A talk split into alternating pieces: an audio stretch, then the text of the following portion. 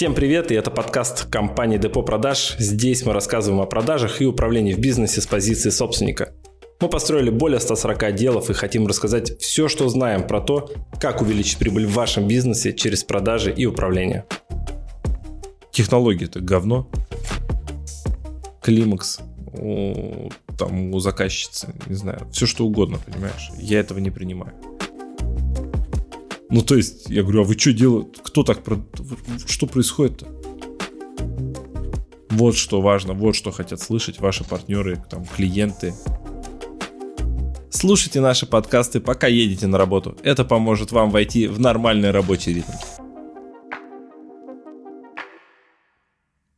руководитель отдела продаж, э, коммерческие директора, им, когда ставят задачу, и она у них не получается, например, как распознать оправдание сотрудника и как его не допустить? Ну, давай посмотрим, что такое оправдание для начала.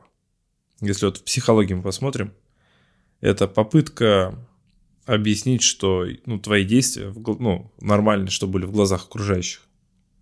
Чтобы окружающие вокруг э, считали, что твои действия, ну, что ты красавчик.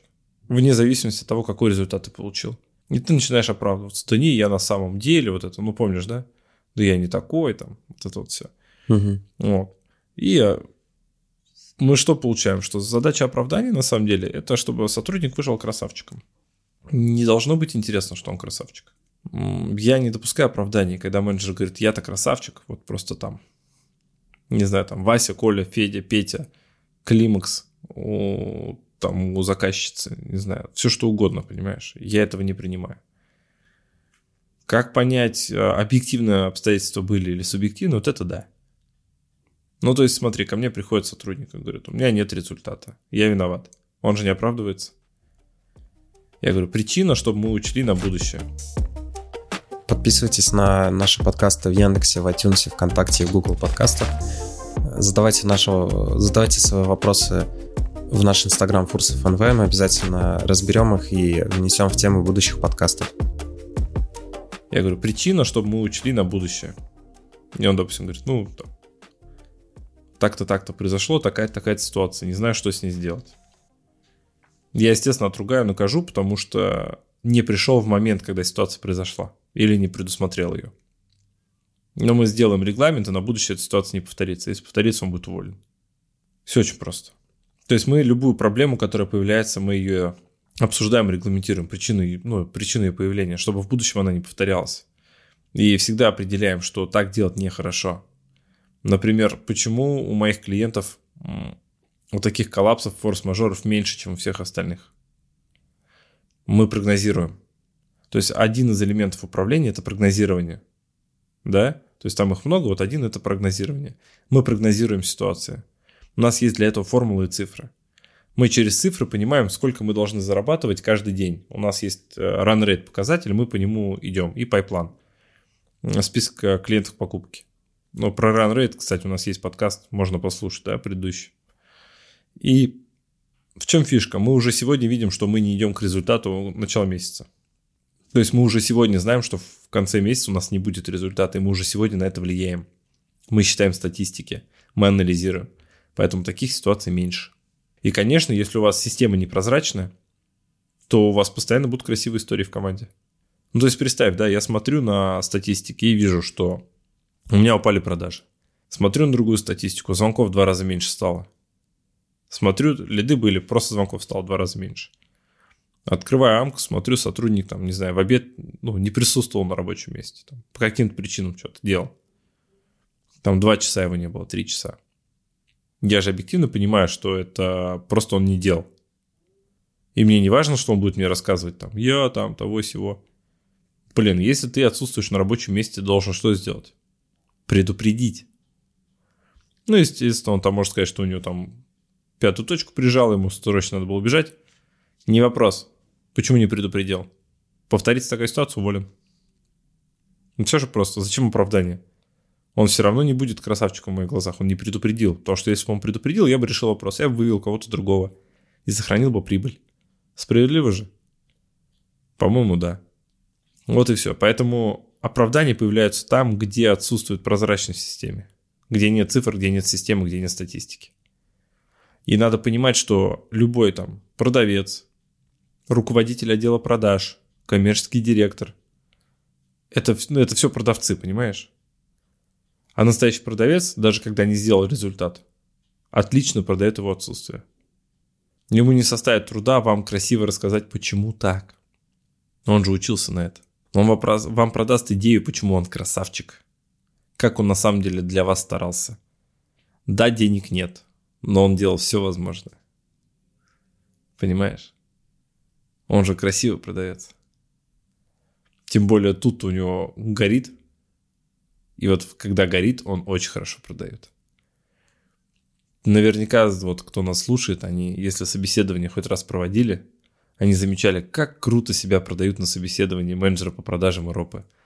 Какие они супермены, которые только сейчас ворвутся в вашу команду, и вы просто начнете считать миллионы.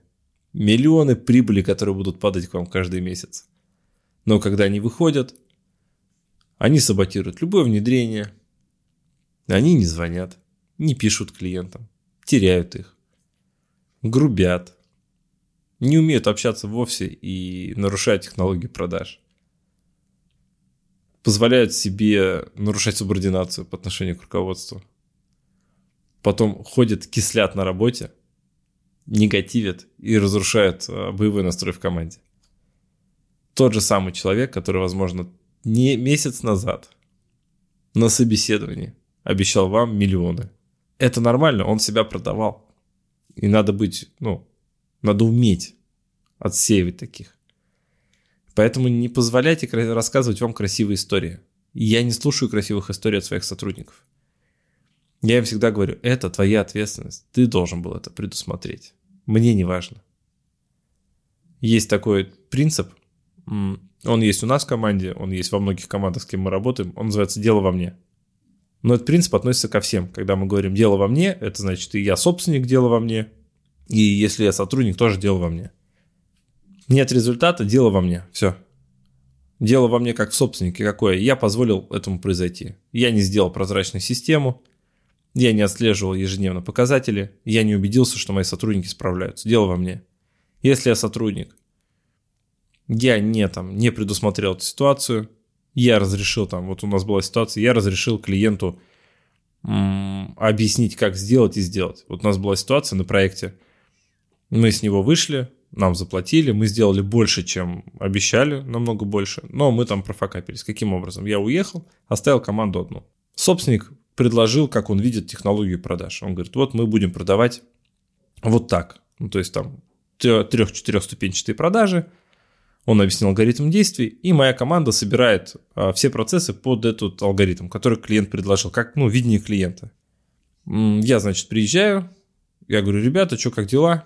Они говорят, слушай, там собственник такую идею предложил. Короче, ничего не работает, лидов нету. Проект, походу, ну, не, не, не удастся. Я думаю, ну, мои красавцы, они все правильно сделали, собственник, видимо, затупил. Ну, бывает такое, они же, собственники, я же не разбираются в продаже, поэтому к нам приходят. Это нормальная ситуация.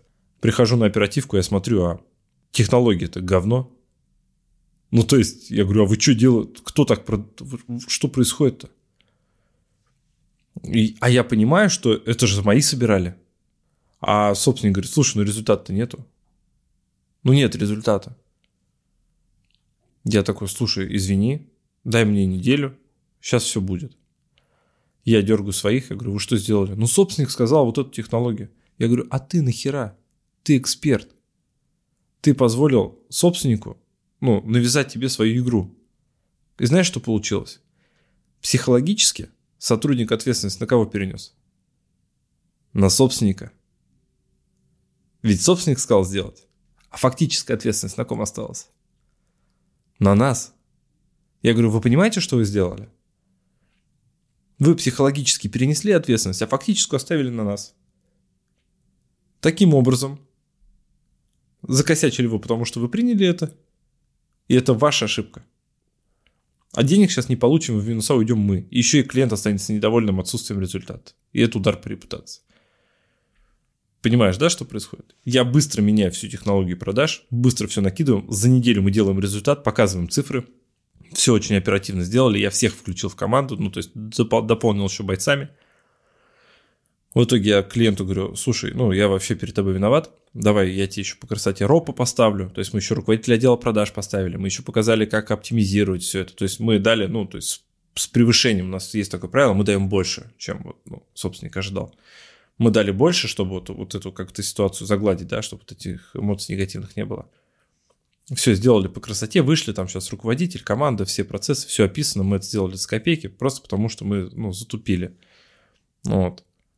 Ну, видишь, да, ситуация? Я же мог принять оправдание своих сотрудников, что собственник там вот... И ведь объективно собственник действительно предложил, и они сделали, как собственник попросил.